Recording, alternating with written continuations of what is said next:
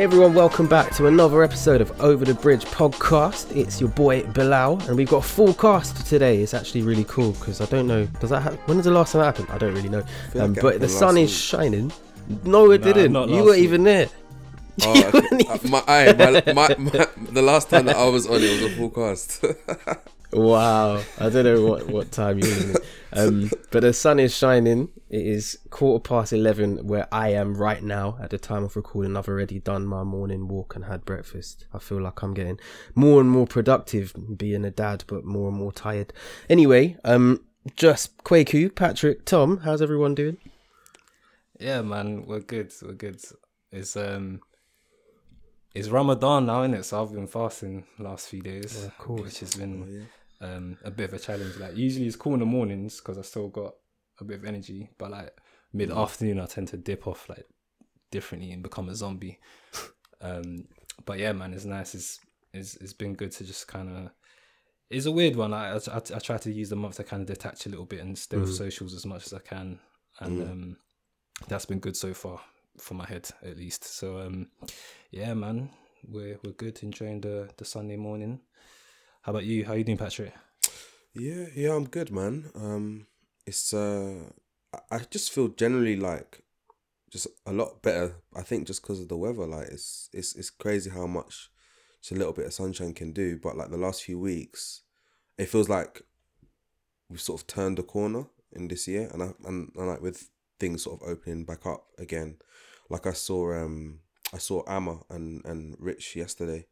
Uh, we went for lunch, um, and it was just like nice to just like just to see friends like you you really Mm. like rah like I I really value my friendships you know like it's I haven't seen them in like a year so it's yeah it was really good so yeah man my weekend has been thus far really nice really good Love that, man. Yeah, I've been getting out to see people, and it's really weird, like how quickly you fall back into the rhythm, even though you haven't. I haven't seen a lot of my friends in a really long time, but someone came up to visit me yesterday, and I was like, wow, like it's the first time I've talked to someone different for, in like face to face for a while, so it's a bit mad.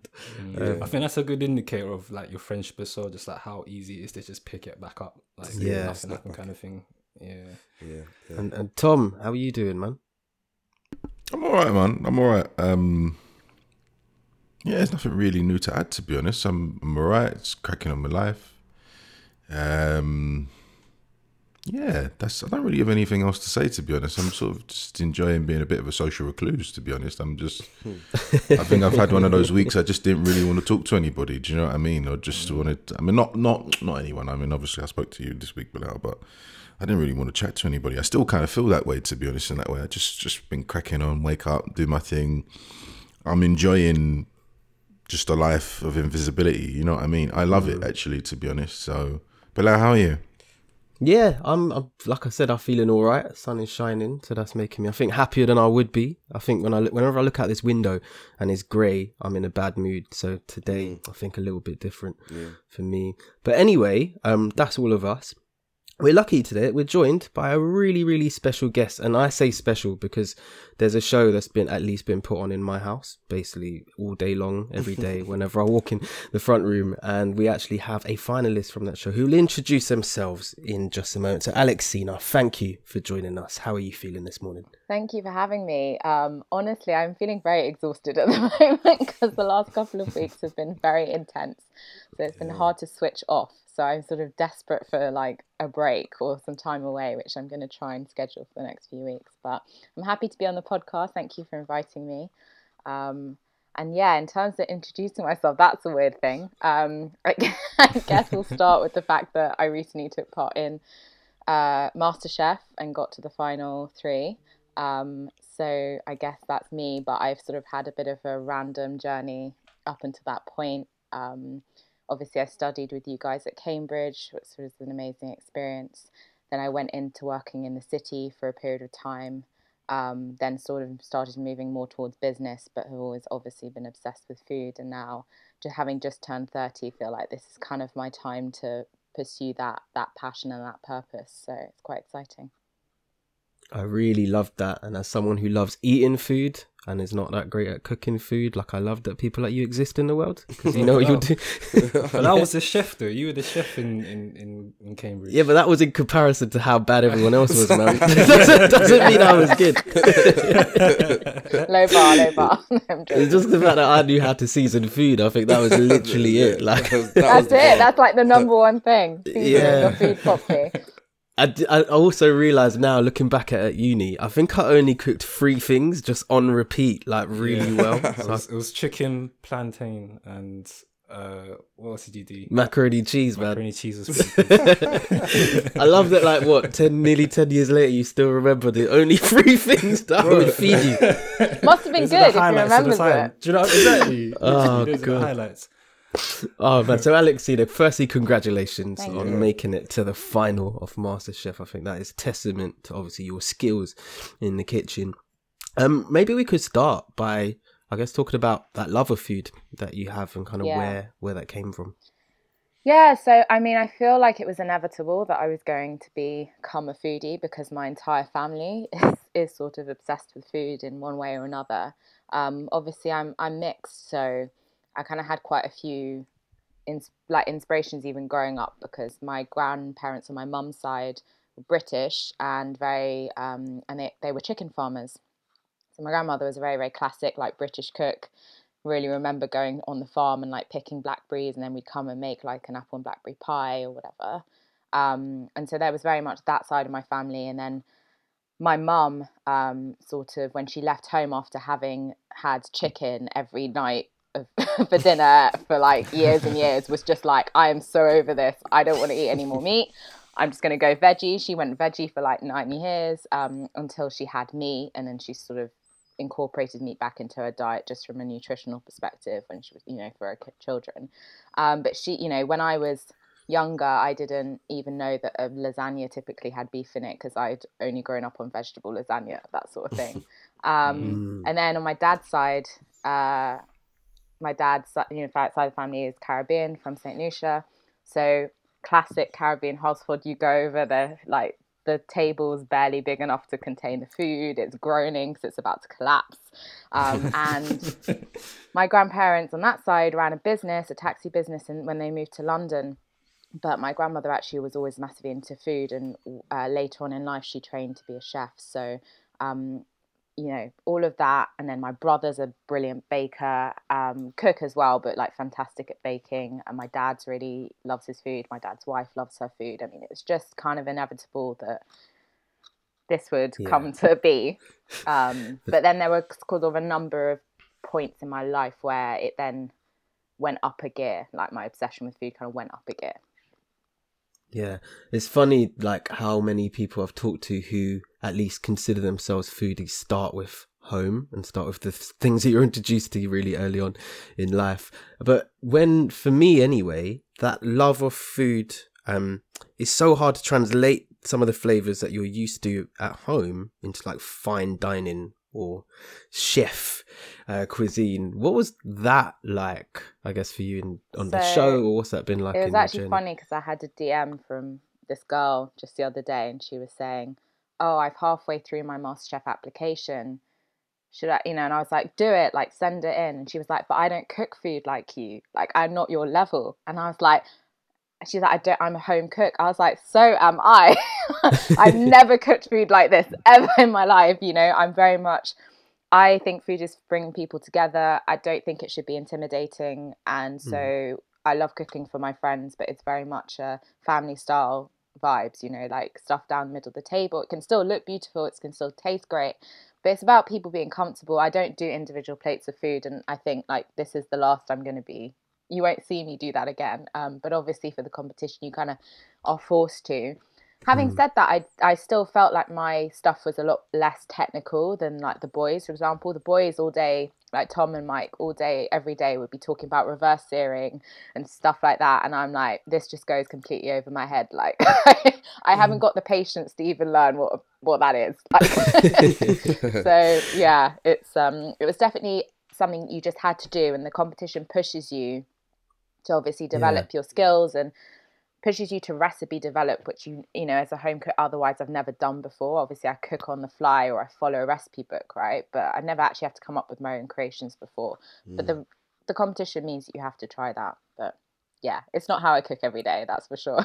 Yeah, because you know I'm the sort of cook that when I do cook, there's leftovers for about four more meals of the exact same thing, and then it's like breakfast, lunch, dinner for a whole another day. It's like the same bowl of food. right, and cooking and for one is hard, you know. Like that's the yeah. whole challenge there. But yeah, I was and I was gonna say actually when um when kind of preparing for I guess the meals or the creations that you had at least in your time on the show, was there a lot of practice at home, or did like a lot of people get fed the dish that was then going to be uh, the dish that was the finalist dish? Well, of course, we were doing this in the middle of lockdown. I actually hated the process of preparing this for this because I had so much food um, and not enough people to give it to. Like if we'd been in a mm. normal circumstances, I would have had friends over constantly just testing stuff, but that wasn't an option.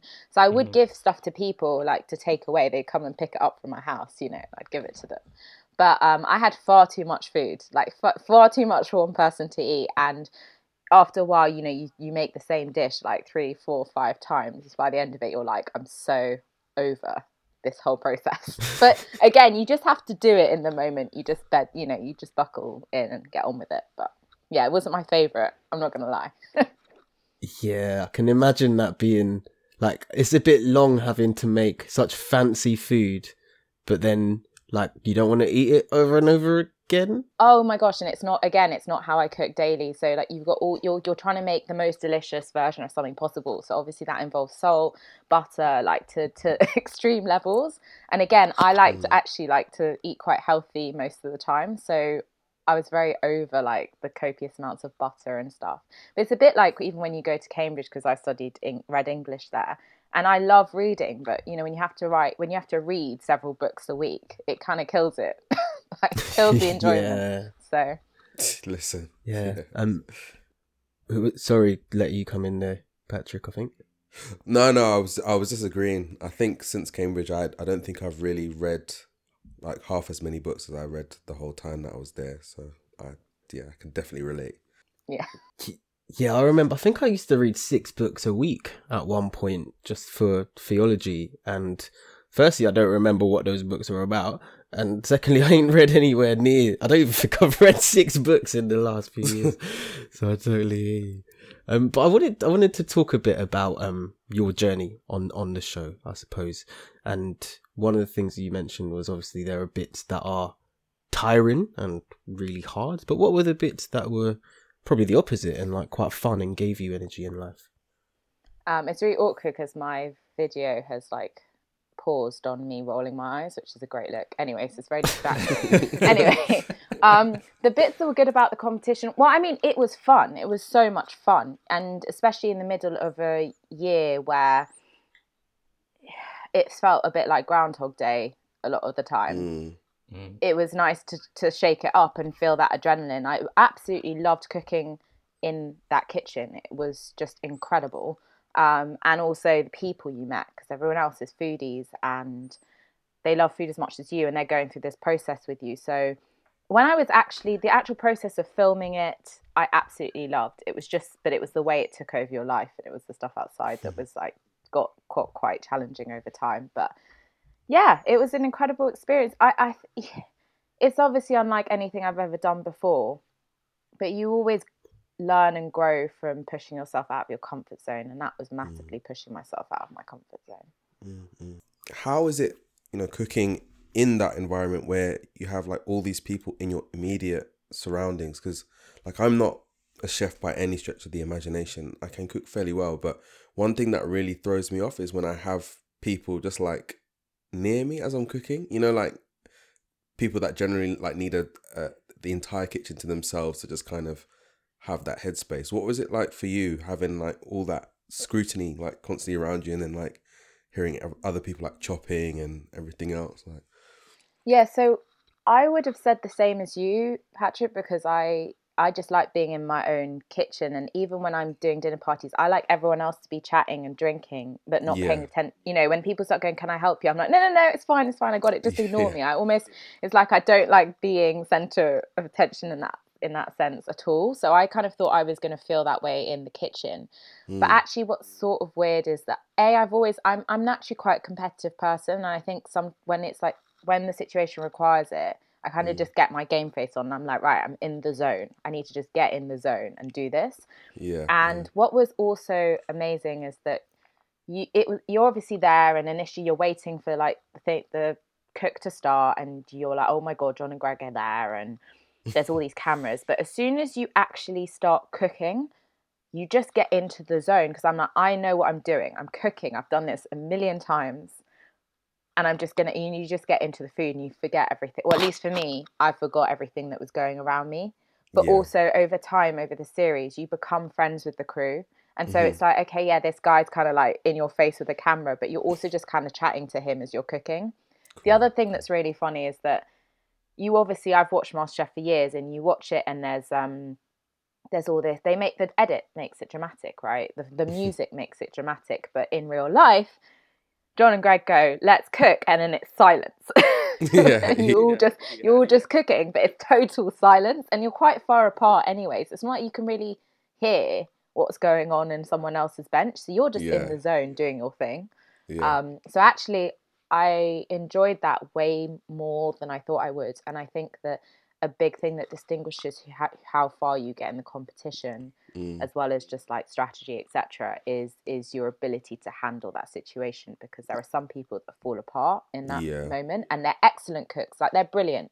You know, Mm. I know like Kerry, who was in my quarterfinal, she's a phenomenal chef, right?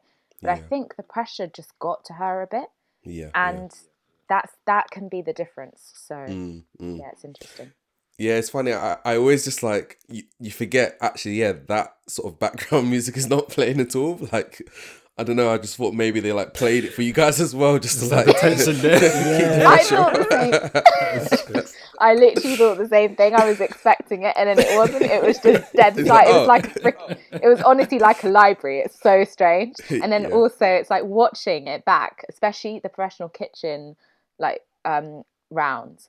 Mm. you they made that so stressful. I'm watching it. I'm like this is so stressful. I am stressed but i don't remember feeling that stressed in Yeah. the moment so it's kind of weird. Editing is very powerful. Definitely, definitely. I was just thinking about what it's what was it like being on on TV because you know you cook at home and you love it, but then when there's cameras rolling and camera crews running around, like did that change cooking for you or was it was, it like fun?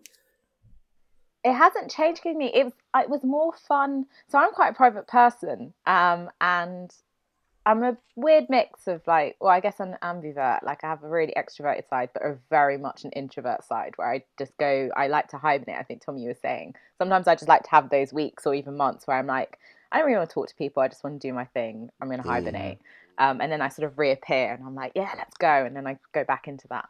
So I wasn't sure. To be honest, I think I didn't really think about the reality of going on TV when I applied. I always knew I was going to apply. It was always in my head for years and years and years. I'd watched the show. But I think I was just thinking about it purely from the perspective of I need to go on and cook there and like prove myself in that regard. And I didn't really Mm. think about the TV or the fact that people would start to recognize me on the street and some weird shit like that that's been going on. um, so, which is probably just as well I didn't think about it because I think if I'd thought about it, I probably would have scared myself and gone, actually, I'm not going to do it. Um, but I enjoyed it much. Again, you don't know these things until you actually try something Mm. because I actually enjoyed the TV part of it lo- like a lot, and I didn't expect to. but even to the point where now I, I wouldn't rule out doing some sort of TV show related to food. This which is mad to me because I would have said bef- prior to this situation I would have just said absolutely not, not for me. That's that's really cool. That's really cool. Did you kind of feel like you needed like to I don't know, get some like media training or just like like any kind of like consultancy about like how to present yourself like on TV so like you're likable to British audiences and stuff like that. Was that ever like on the cards? No, oh, no, you get absolutely nothing, honestly. Like you get no preparation, nothing for it. Um, and so I guess in hindsight, yes, that probably would have been quite nice. Um, even with the press we've done, you know, I was on like this morning live the other day, got absolutely no guidance ahead of that. But you kind of just have to go. I don't know. I feel like I, as I get older, and specific, particularly recently, I just get to a point where I just care less and less about what other people think. Yeah. So I wasn't mm. that worried. Like I was just like, well, I'm gonna come across how I come across. People are gonna Yeah. like me or they're not gonna like me. I can't be bothered. I haven't got the energy to waste on like worrying about that. yeah. so let me just go and do me. And I and, and it really was about the food for me. That was really what I was like what I was passionate about. And and I guess I was just pursuing this huge passion. So really that was the main driving thing. And all the other stuff, the TV, what people are gonna think was just didn't really actually factor in when I was e- like doing it, if that makes Yeah, sense. yeah. That's that's Yeah. really liberating though. That you just like I'm just gonna be myself. Taken a long time to And get yeah, there. take it or leave it. It's true, and Yeah. it gets so you, you have to get to a stage in life. You kind of evolve into that stage. I think I'm slowly getting towards there, which is good. I think there is there's an age element to it. Um, Alexina, I wanted to ask a question about um, kind of like looking at your career tra- trajectory, as you mentioned earlier. You kind of went down a kind of business route. You, we studied English, went down kind of like a business route. Always had and maintained the passion for food. Um, I was wondering, kind of growing up, did you ever see pursuing food um, professionally as a, a viable option? Was that something that kind of came over time? And was there, um, I know you kind of describe it kind of like a, a a leap that you've made recently, where you thought, okay, this is something I can really like double down on. What was kind of like the thinking around, um, you know, not going down the food route professionally initially, and and and you know, That navigating that whole journey. Yeah, actually, no one's ever asked me that question, and when you now that you asked me that question, I realised it never even I never even considered it. I don't think. Mm. Um, I, especially when I was younger, I I kind of and this is gonna sound cocky. It's not at all, 'cause- but I was one of those when I was at school. I was kind of good at all the subjects, if that makes sense. And so, actually, for the longest time, it's taken me quite a long time to realize what I'm supposed to be doing, like me mm, specifically, mm. because, and it's not. I always felt like I was a jack of all trades, master of none. Like I, and I hated it actually when I was younger because I never knew what direction to go in. I felt like you know some people were just really excellent at this one thing and they could then mm-hmm. just pursue it. Whereas I didn't feel like that. And I think even I've always been interested in food. Do I always think I've been the best cook? No, it's taken. Mm. I've practiced a lot, you know. But it's mm. not. And I, when I say practice, it's not just like oh, I've been in my kitchen practicing, and I have been doing that.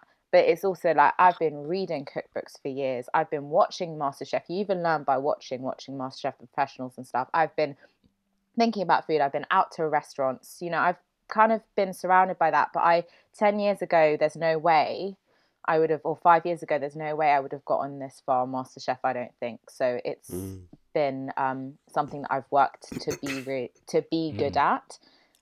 That obviously work has been natural because it's been driven by a passion. It's not like I was like, oh, I'm, I have this ambition to get to this point. It's just mm-hmm. something that I naturally did. But it never occurred to me when I was younger. I think that I was still very early in my food journey when I mm-hmm. came went to Cambridge, for example. Even though I had, as I said, I'd grown up from a foodie family and food was a thing. It wasn't until I worked in a fishmonger's during my A levels and then my first like gap year that mm. I really started to go, oh, I want to be good at this, so I want to learn more. And that's also when I first started to be introduced to like fine dining and that sort of, I, I, I that sort of I don't know world. Mm. And um, when I went to Cambridge, I was still very much just learning how to cook, to be honest, like really. So yeah, it didn't occur to me after. And oh, the other thing is that actually financial stability was really important to me. Um, I had, I've, I, you know, I, I've had a very lucky upbringing in many ways, but actually, you know, money wasn't always, um, money was tight when I was younger. I was, I'm very lucky to have a mum who's incredibly good at managing money. So it meant we always had a roof over our heads and, you know, food on the table, but we had help you know, there were times where we really needed financial help, and I was therefore also very focused on waking, wanting to make sure not just not just that I had financial stability, but I didn't want to be a financial burden on my mum. So Yeah. that also drove a lot of me going into the city initially, um, and going down that route. So Yeah, that no, that's really interesting because like I, I think I talk to a lot of people just with my work because I, I- I work with people that um different backgrounds tend to be quite young, but they want to create startups and businesses and whether that's tech or non-tech and usually they come from like completely different backgrounds and they see it as this huge like leap like having a kind of like if they're working in the corporate world they see such a huge distinction between that and their passions and whether to monetize their passions, whether to like pursue their passions professionally or like there's always there's always like a weird conversation between balancing those things. So it's interesting to hear like um your experience with that as well. Yeah, I wanted to come in because one of the things, and I'm going to say it before Ruben starts crying again. One of the things that um I always say is that if I could go back and sort of do things again, I would learn how to cook really well. And I always think of that as like when I guess when I was choosing what to do with my life. But you're, you know, what you've just said has really struck out to me because like I already did something else and I came back to this thing that I loved doing and honed my craft and got better at it.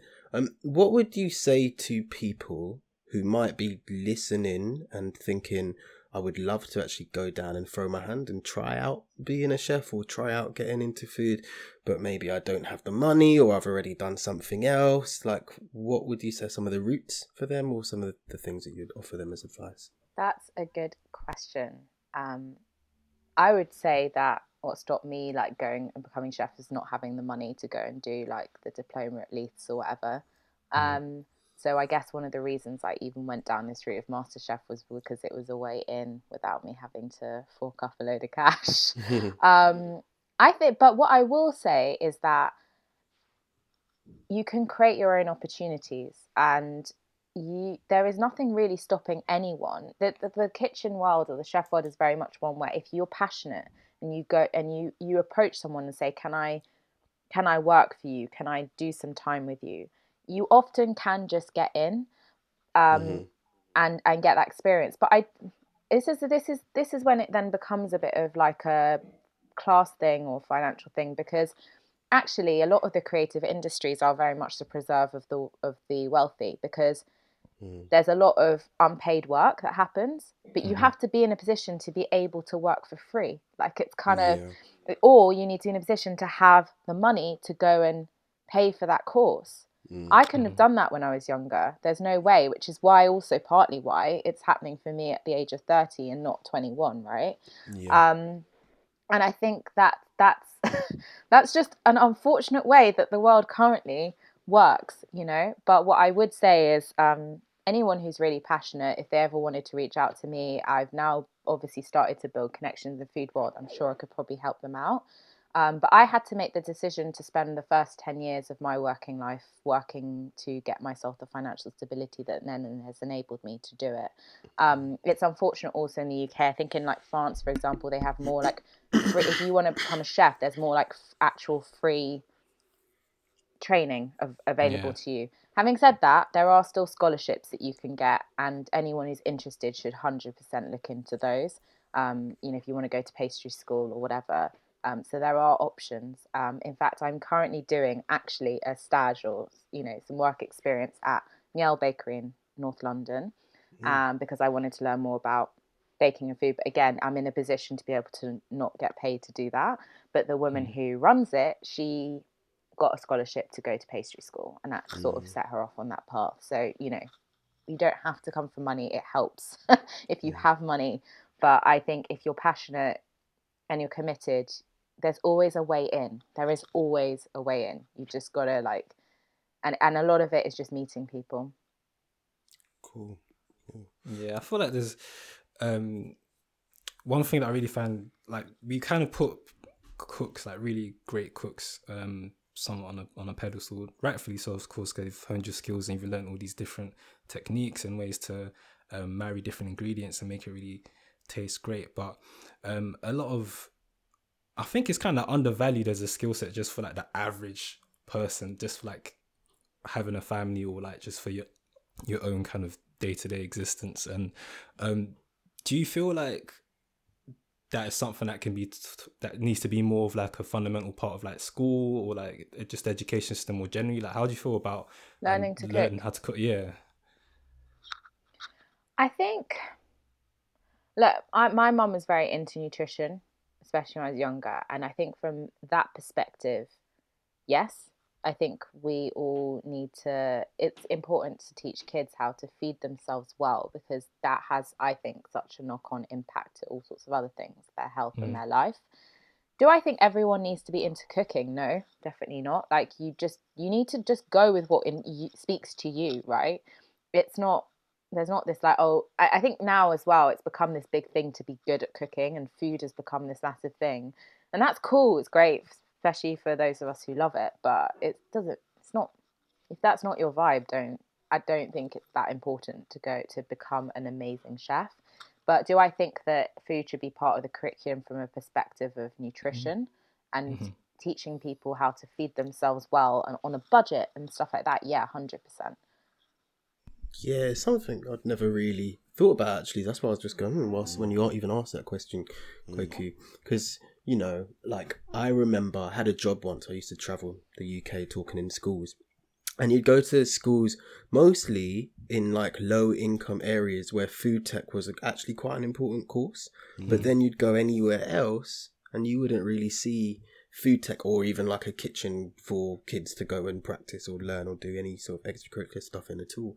And yeah, it's just it's quite interesting at what age and for whom is cooking seen as essential and stuff. And I wanted to talk talk to you a bit about um the chef world and at least from my perspective, seeing that as quite a male dominated space and often you don't it's funny because you know you hear of like women being in the kitchen there was that tweet was it by burger king recently that Oh, went yeah. viral burger king were trying to make a point and it just didn't really work and i think their tweet was uh, we need there needs to be women in the kitchen or we need more women in the kitchen or something Oh, and everyone was like Yeah. but point, I think they were trying to go viral and make the point that the like top chef industries are male dominated.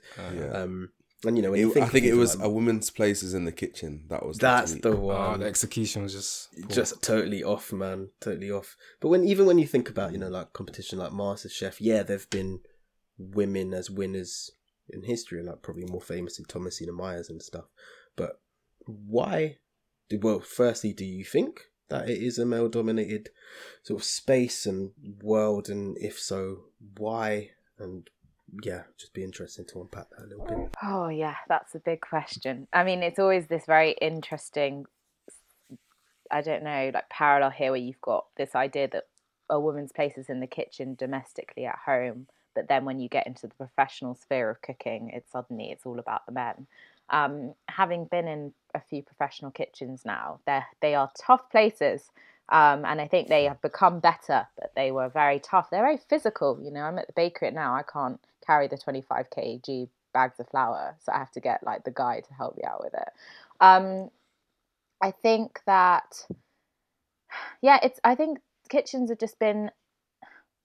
Well, I mean, I guess there's just a sort of practicality side of things. The kitchens, the hours you have to do are incredibly unsociable. it's incredibly aggressive. It's incredibly physical and those aren't necessarily compatible with women who maybe want to children for example like i don't know that many women or, and even the female chefs who've done really well and have become really big not that many of them have families um, so it feels like to some extent that world isn't very compatible with family life um, i think that with most things, I mean, I'm used to being in kind of male dominated worlds because obviously I was on a trading floor as well for a period of time. Um, gosh, Yeah. this is a big topic. I could go I was on. I was gonna ask. for a long time. I was I was gonna ask if um your experience on the trading floor, like how did it compare with kitchens? You know, like did that prepare you? Do you think that kind of I think so. What? Okay, so what's similar about relatively what relatively similar about a trading floor and a kitchens? I do think they're kind of meritocratic places as these things go, but obviously there is still a lot of unconscious bias that goes on, Right. and I certainly know that. Like when I was working on a trading floor, like I think it's hard to be a woman on a trading floor, not because there's like in the past, you know, guys used to throw like wa- like cups of water at women's shirts so they go see through and shit. Like none of that shit happens, obviously not. But there Wow. is, but but but people don't like if you're a woman and you're confident, or you or at least you come across confidently, that's generally not a very liked thing.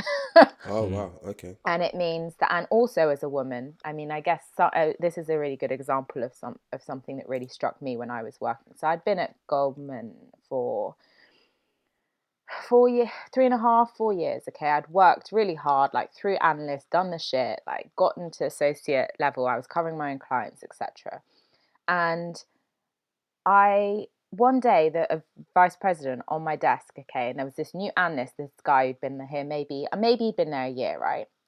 And the vp who's a guy on my desk turns around and says oh alexina because when you're an analyst you have to do all this shit right? You have to do like morning newsletters and crap. Alexina could you uh, cover victor for his uh you know for his morning stuff? Because i'm going to take him out to breakfast with my clients. And i was like you've literally taken me out with your clients about twice in about four years. I've done that shit for like two and a bit years Mm, and you're asking me now to cover the I was just like i'm not doing it. Mm, i'm not doing it. And it's that kind of thing. It's those it's that idea also that women get associated with like admin. Like i used to Mm. and I was always like trying to help all my team out. So I would always pick stuff up for people. But then it's that it's that you become this default is like, well, Alexina's the woman, she will do all the admin shit. And the guys get to have all like the fun, glamorous side of things. So Yeah.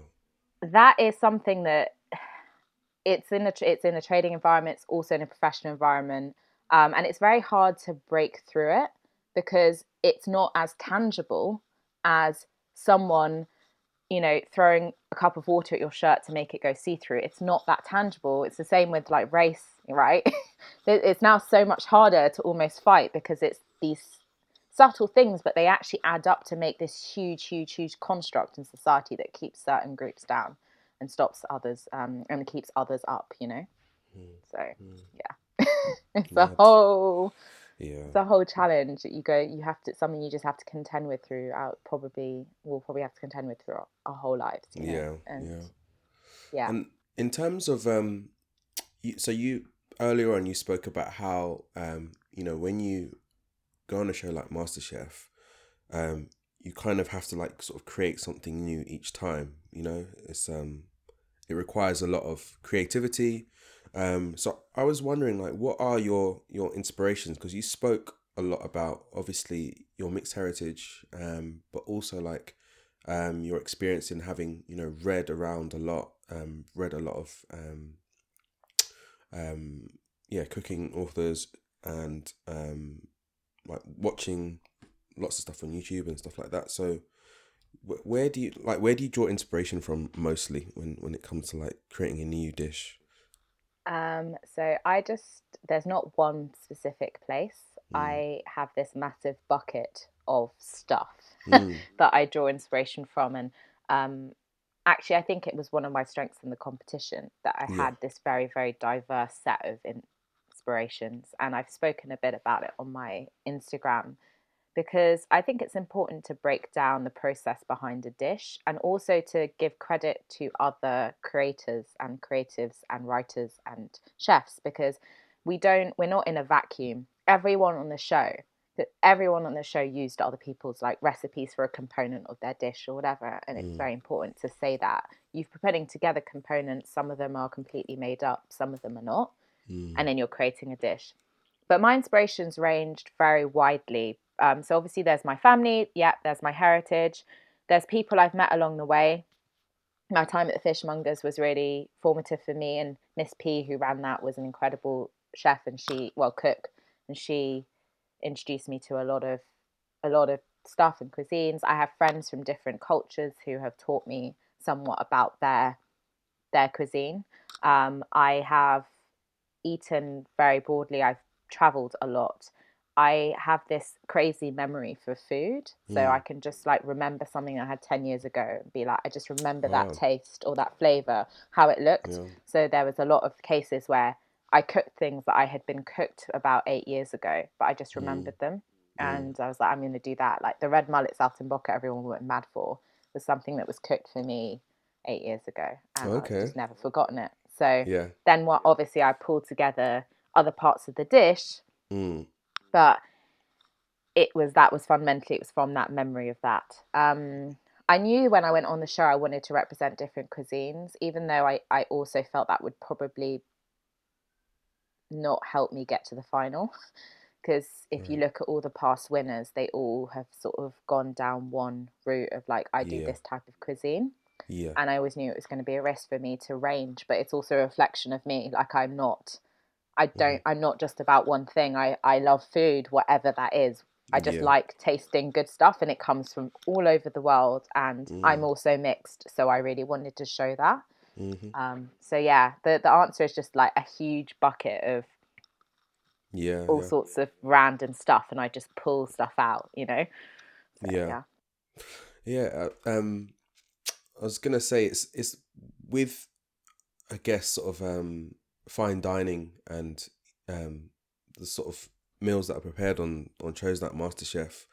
Um, there's like a kind of additional like dimension when it comes to eating, right? Because like most of the time when I'd say like the average person when they when they eat, they want the thing that they eat to taste good, um, but also like they want to be kind of like filled as well. Like they want to like be satiated. Like I've had enough food, but it's like um, with shows like MasterChef, the the the kind of the artistry of kind of like taste is like amplified. You know, like um, there's all these sort of like different things that you've got to consider, like texture and combinations and um and and aromas as well. So um, do you think that's like something that's always been a part of your cooking? Like you've always been like really keenly aware of this. I know you said you know you've spent a lot of um like the last ten years kind of honing your skills, but like when you sit down to eat a meal, are you are you as like sort of keenly aware of all these elements like on a day to day basis, like when you're just having like you know Yeah. Um, I wouldn't say that I analyze what I eat like Mm. day to day. Mm, I am fascinated by flavor though, and all the dimensions of it. And I think that ultimately the thing that takes food from being nice to great is mm-hmm. dimension, and Mm. that dimension can be achieved through various things. You spoke about texture. It's also flavors balancing like sweet and salty and mm. sour and stuff in and I remember coming up like very early on when I discovered more about Thai cuisine, for example, and it's mm. all about balancing hot, sour, salty, and spicy, I think, it's or mm. whatever the four are. I remember thinking, oh, well, surely that actually applies to all food, not just Thai cuisine. Like if you can balance those flavors, that's where you get the most excitement mm. from your food. But I think what's also interesting about the MasterChef competition is the competition itself by by virtue of how it operates kind of takes certain dimension options away from you okay. so for example i'm a big believer in slow food like Yeah. you, time can help you get amazing flavor out Mm. of things. Fermentation is an example of that. Slow cooking a piece of meat is an example of that. Mm. you know when you make bread if you can have a slow fermentation you get a lot more flavor. You don't have that option in Mm. in masterchef. You don't have the option time. You also don't really have the option of temperature because the judges actually eat the food cold.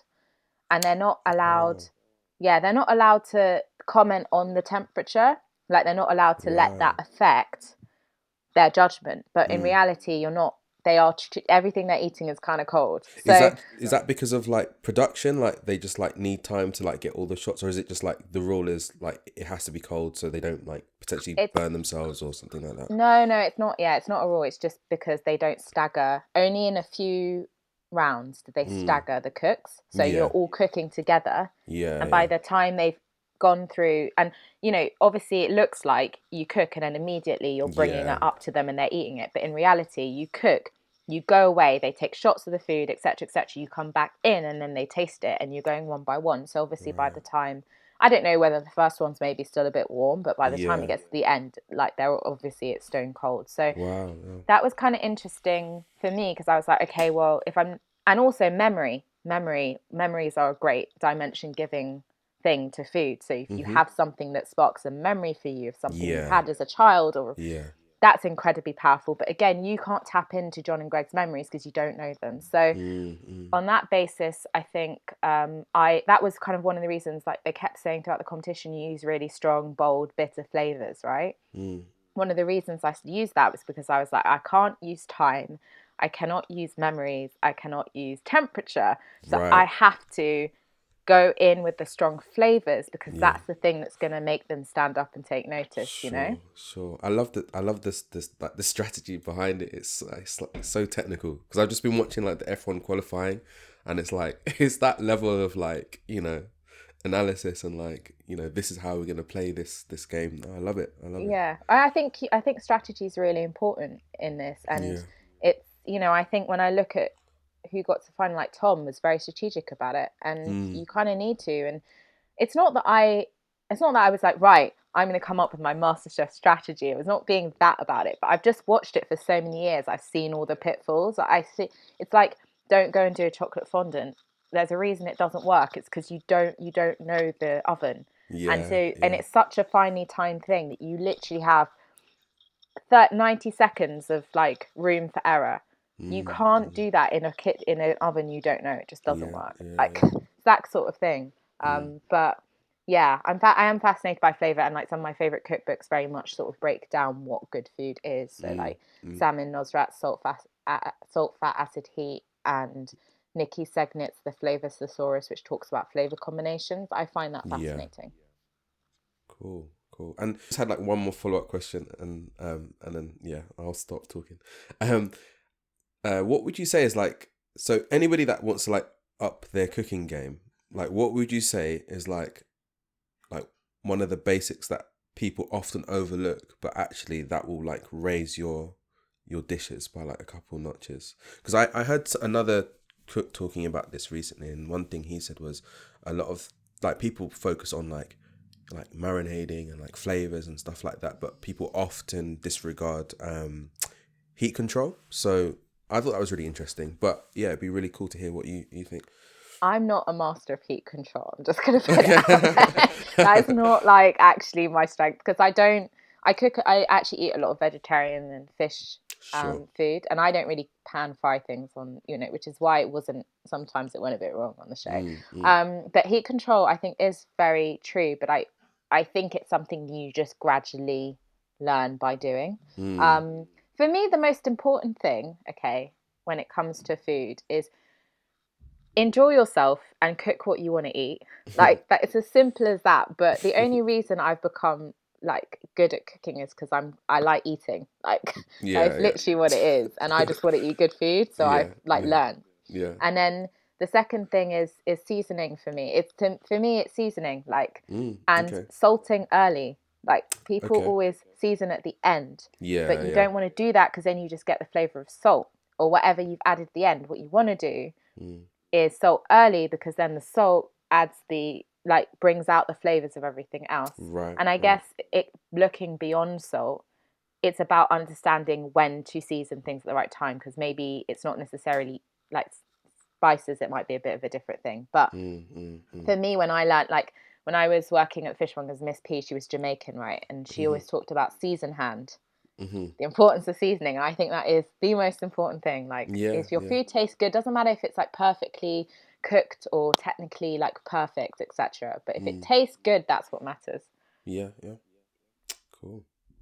My question was, um, and I think we kind of we, we were going there earlier, and I totally forgot. But coming back to the presentation of fine dining and the dishes themselves, like some of the stuff genuinely looks like things that you'd see in like the Tate Modern because it's so artistic that you don't even remember that it's actually food and you're meant to eat that. Um, when you were preparing for the show, how did you even go about learning how to present food? Because for me, right, I'll cook. I'll just put things on a plate, and like when I think that I've presented food, it's because maybe I've put the vegetables underneath the meat, and that's me going, "Yeah, boy, I'm presenting." So Yeah. then you look at the stuff on MasterChef, like that's actually a piece of art. So how did you go about learning? So I felt like presentation wise, I wasn't as strong as some of the other contestants because I didn't actually put a lot of time or effort into practicing the presentation in the way that I think some of my other competitors did. Um, that I do care about how food looks. Like I am an aesthete. I like things to look nice, but I've always done much more of like stuff down middle of the table, beautiful plates, that sort of thing, and like um, you know, use of herbs to bring a bit of color, that kind of thing. Um, so having to present food like that, in some ways, came it came naturally insofar as I've always cared a bit about how things look, and I am quite. I nearly went down the art route at some point. You know, I, I so I guess I have a somewhat artistic side to me, but equally, I would say that I didn't spend that much time, and it's probably one of the things that I regret because I think I could have done a bit better in that regard.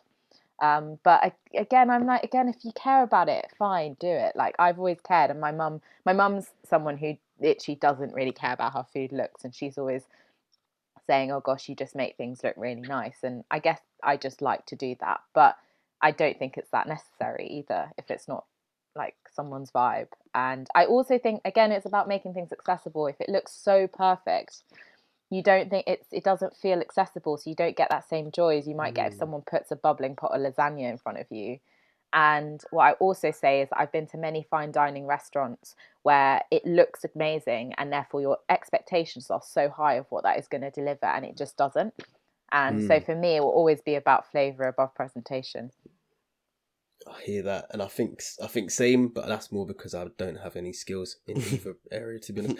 But I'm just conscious of your time because you talked about time quite a bit, and just starting to come to an end. Um, what's next for you? What can people expect to see next?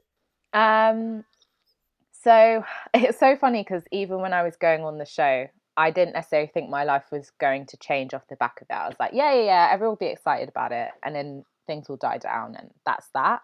And I just thought, this is just something I want to do.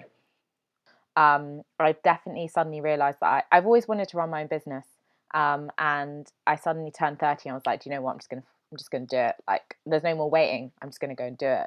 So I want to run some hospitality businesses in South London because I feel like we're missing good bread, for example. We need some good bakeries. We need, um, I want to open some um, wine shops that are accessible Okay. um because i don't think ones are currently like they're Yeah. all organized by area which means fuck all to most people Mm. unless you're really really into wine That is so true. You and know, it doesn't like make a- sense and i'm like this doesn't help most people come into wine shop because they've got like a specific occasion in mind or they're eating some food and they need something to go with it so Yeah, like can we design something that Yeah, I've, it's so funny because the amount of times I've gone in, they're like, "Oh, do you want a South African wine or a French?" And I'm like, doesn't mean "What's the anything difference?" Yeah. Like, It why? literally doesn't mean anything so Yeah. What goes well? What goes well with fish? What goes I well want to with run my own like, yeah. restaurant, a neighborhood restaurant at some point, and I also want to do something for Caribbean food. So Cool. there's a lot of yeah, I don't know. What we, I've got a lot of plates spinning at the moment, and we'll just see which ones smash to the floor and which ones keep going. Um, but I think there's a lot um, potentially that's exciting up ahead. Uh, maybe TV even. So watch this space, I guess. Wow, I love that. That sounds amazing, man. Mm, All of those that's cool, ideas. I'm like, yeah, I want to Yeah. back that. And I think there's also Yeah, Especially Exactly. if in South, We need it. Like, yeah. Bring it home. Bring it home. also something Come there. on. 'cause, well, recently the Forbes 30 under 30 list came out, and there were some amazing people on there. Like so many people that absolutely deserve to be there. Yes. And I was looking at it, going, "I'm never gonna be on that list, man, because I'm gonna be too old to I be there." And I think there's something about the age of being 30 as well. You're like, I need to need to get these things in order and Yeah. do all the things that I want to do. Totally. Um, yeah, I'm excited about 30s. I feel good about it. So Oh, I love that. But I've got- Alexina, just ooh, go ahead. The I- go, go I, I had a couple questions as well. I don't lie. Patrick, you can go first. Um, but I had a couple selfish ones. Yeah, I just wanted to ask. Um, you know how we do like top five dead or alive for like musicians, artists. Um, do you have like te- a top Okay, top go on for five me, yeah. cuisine like list? oh, or is it just kind of killing like, me. or, or or dish, or dish, or dish, Could- probably easier for me. Or say it could just be like, okay, okay, cool. uh, Japanese. Um, Okay. This is number one. mm, I, mm, they're not going to be in order. That's just too much. You're asking Okay, too much okay, that's me. that's that's Um, tough. That's tough. So there- there's going there's going to be random five. Okay, like I love um like per, I mean this is not one country, but like Persian cuisine. Um, okay. I have to say Mm-hmm. like, I thi- yeah, um, Italian and Sri Lankan, and then it would have to be like Jamaican. Okay. Well, do you know what? It actually froze for me. Well, sorry. So I said, what did I say? I said Japanese, Persian, Sri. Lankan, Yeah. Italian, Oh, and okay. um, Jamaican. Jamaican.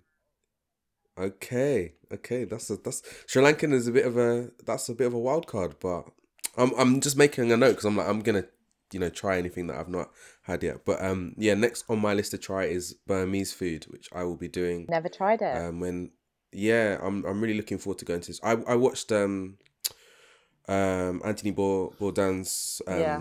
series and he, he went to to Myanmar and the, f- I just saw the food. I was like, I need to, I need to try a bit of that. That that's definitely a bit of me. I'll check that out.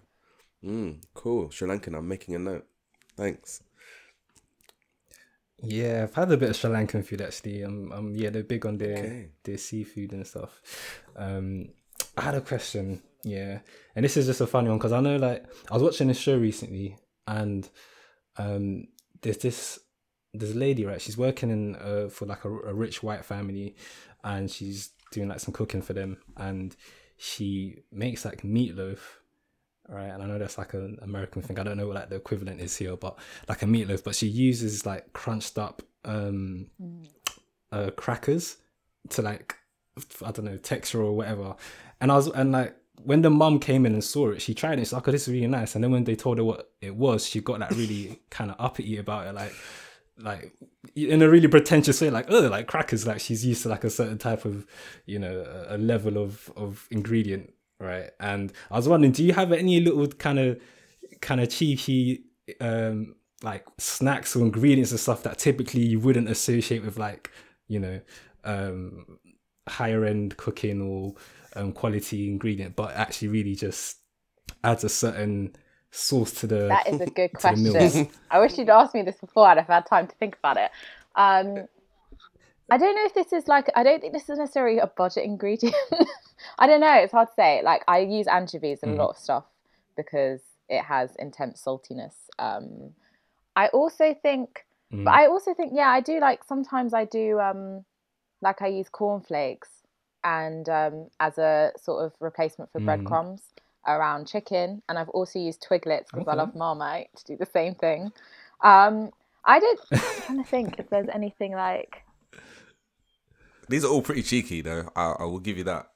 yeah off the top like that's what I could come up with. I'm sure there's more, but yeah. I, nothing's off nothing's off limits like do you know what I mean like nothing's Yeah, off limits in fact I was I put this thing on my Instagram the other day, which was just about like share people sharing kitchen fails, mm. and someone put, "Oh, I, I put lemonade in a curry when I was fifteen to add flavor," and I was like, kind of mad, but I, I like it. I, I like, but I, I'm here for it. You're trying to increase flavor, sweetness might be needed. It's cool, it's cool. And then so many people, once I posted that up, responded to me and said, well, in Filipino cuisine, they actually use that quite a lot, and they use like Coca Cola and fizzy drinks because it was better than um, keeping sugar um, that attracted flies and stuff, or some, you know. and it's like that was so interesting to me because this thing that someone had said and was like, I did this random thing. And then actually loads and loads of people came and validated that it's a legit thing. Like and, and then suddenly people were mentioning, yeah, no, Nigella did like Coca Cola ham and and I was like, this is just mad. Like it's totally fine. Like nothing's off limits, you know? yeah. Yeah. Uh, no rules. Yeah, it's funny because it makes me think about even the types of cuisine that you might see on a fine dining menu. Like I've never gone to a fancy restaurant ever and seen jerk chicken on a menu. Like just there are just some things that are not considered fine dine and some ingredients that just aren't sure. considered. Mm. And I'm a big. I don't know if any of you guys know of or have been to Ikoyi, which is the. It's a Michelin starred Nigerian restaurant, I've heard of it. Yeah, yeah. Oh, okay. and Well, I haven't- admittedly, it's not your like. It's not your Nigerian you'd get like at home or mm, whatever, but Mm. it is taking like you know I had like jollof rice there, and mm. it's it's great. I personally really really like it, and it's mm-hmm. cool that they've managed. But it's always that thing of they've managed to do that, and they're putting Nigerian food on the map, and it's like actually Michelin starred Nigerian food. But at the same mm. time, it's obviously not Nigerian food as a lot of people know mm. it, and so is that like how legit is that? Is that great that they've like Right, managed to do that for Nigerian mm-hmm. food, or is it mm-hmm. actually taking away from what mm. Nigerian food really is at its core? Is it? And and that's a whole interesting question, but yeah. there's you know and I and I care less and less about the Mm. whole Michelin starred like stuff. I think a lot of it's nonsense. But part of me also thinks, oh, but if someone could come and do that for Caribbean food, like that would Mm. be or like one of the islands or all you know, that would be cool, right? So I don't know. yeah. yeah. Yeah. Well, this is actually really interesting, man. It's making me think a lot about at least what I associate as being restaurant food and what I associate as home food and why those things are even different.